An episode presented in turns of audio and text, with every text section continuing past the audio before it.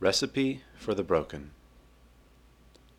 Curl them out of their skins, lop potatoes and parsnips into smoking broth. They will rise and plunge the turgid surface, bursting gas. Crone broth, swamp broth, whatever doesn't kill you, make them well. In drawing breath within the steam, give tribute to apocryphal mercies. Cordelia changing Lear's bandages, centurions changing their minds, and the obscurity of Irish mothers swirling through vapors in silence. Drink of this transfused kindness, and eat of the brine called hope.